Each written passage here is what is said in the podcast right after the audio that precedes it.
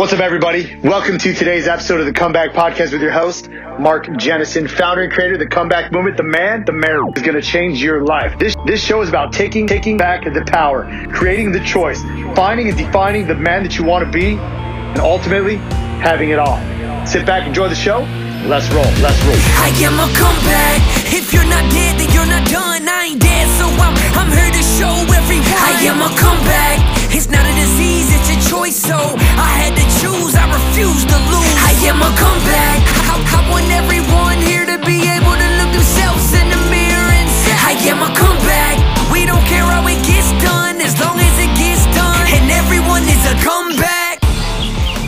topic is Memorial Day.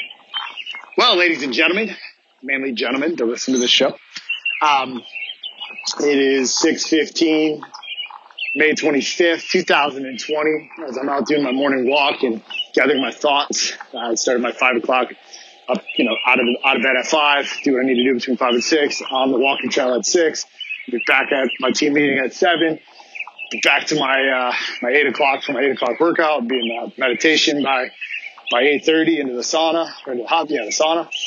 Out of there, uh, get ready for the day, my journal, my goal setting, all that stuff, and I'll be rock and rolling by 9.30, uh, doing everything I need to do. But I'm not here to talk about my schedule. I'm here to talk about Memorial Day. Uh, first of all, just remember that the real reason about this is not got nothing to do with going out and getting drunk. It's got nothing to do with going out and getting yourself a DUI, starting a fight with your wife, slipping off the boat, you know, doing all these self sabotaging things that you've done year in, year out. Here's the thing. I did it too it was me. I, I didn't actually need an excuse. I mean, I'd roll right through Christmas to freaking Memorial Day to, to, uh, Fourth of July to, to Labor Day. And I didn't need an excuse. It was every day of my life. I just drank and drank and drank, but it gave it a, gave it a nice reason to go out and be with people and kind of justify the actions of, of my old drinking. But I want you to remember why we're truly here. You know, this isn't Veterans Day. This is where we remember the ones who, who had passed on, the ones who went to the war and they fought for us. So they died and or even, you know, like, like anybody who's went put their life on the line day in and out to make sure that we have the freedom, that we have the peace of mind. We have the ability to choose if we want to get fucking drunk or we don't want to get drunk.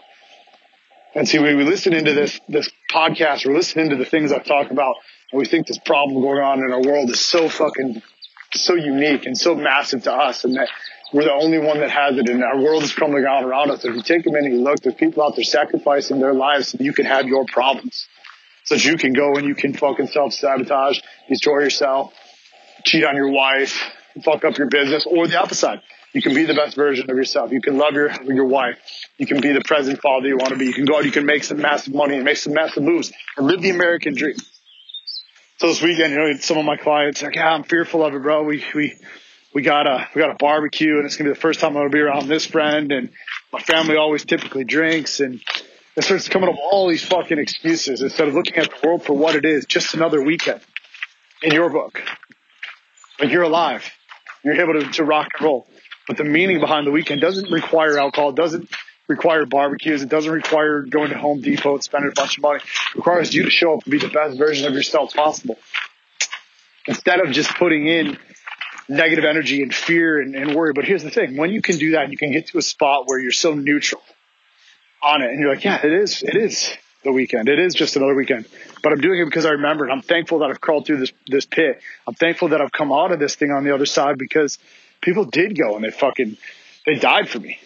They died for the freedom.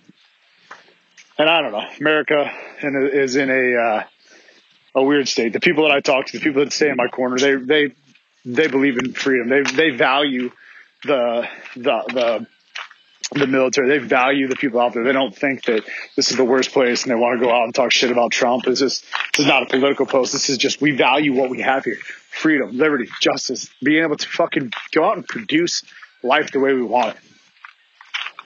So I just wanted you to look at your life this weekend, give you a quick message, and I try to do this for my own accountability purposes. But what right now in your life this weekend? Maybe you already fucked it up. Maybe you're going to hear this thing. Maybe it's going to be Tuesday, Wednesday, Thursday. Maybe it's going to be next year. I don't know. This one is in the midst of, of uh, COVID, of, of Corona season.